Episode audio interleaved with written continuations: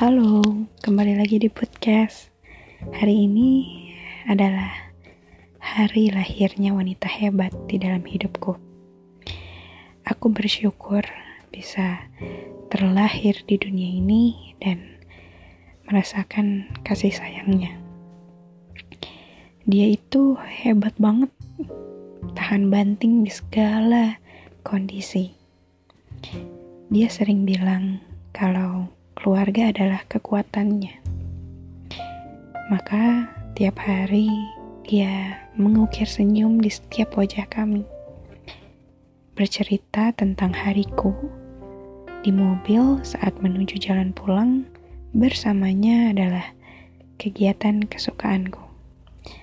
Rasanya sangat tenang mendengar setiap ucapannya itu yang penuh doa.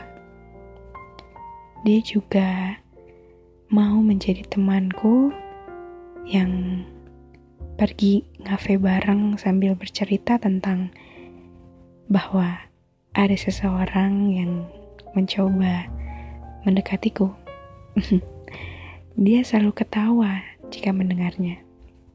Katanya sih, konyol kalau si bontot sepertiku ini yang selalu dianggap anak kecil sudah mulai main suka-sukaan sama orang.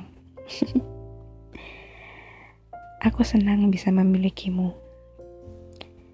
Aku senang bisa menggenggam tanganmu dan semoga aku bisa terus menggenggamnya sampai dirimu keriput dan semoga aku bisa terus bercanda tentang perkara potongan sayur yang tidak jelas.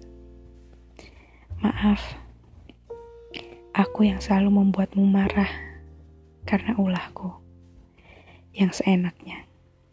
Atau aku yang bangun siang saat hari libur sampai-sampai tidak sempat membantumu bersih-bersih rumah. Terima kasih atas segalanya. Aku tidak akan pernah bisa sampai di titik ini jika bukan karena doamu. Selamat ulang tahun, Mama tetaplah sehat dan bahagia.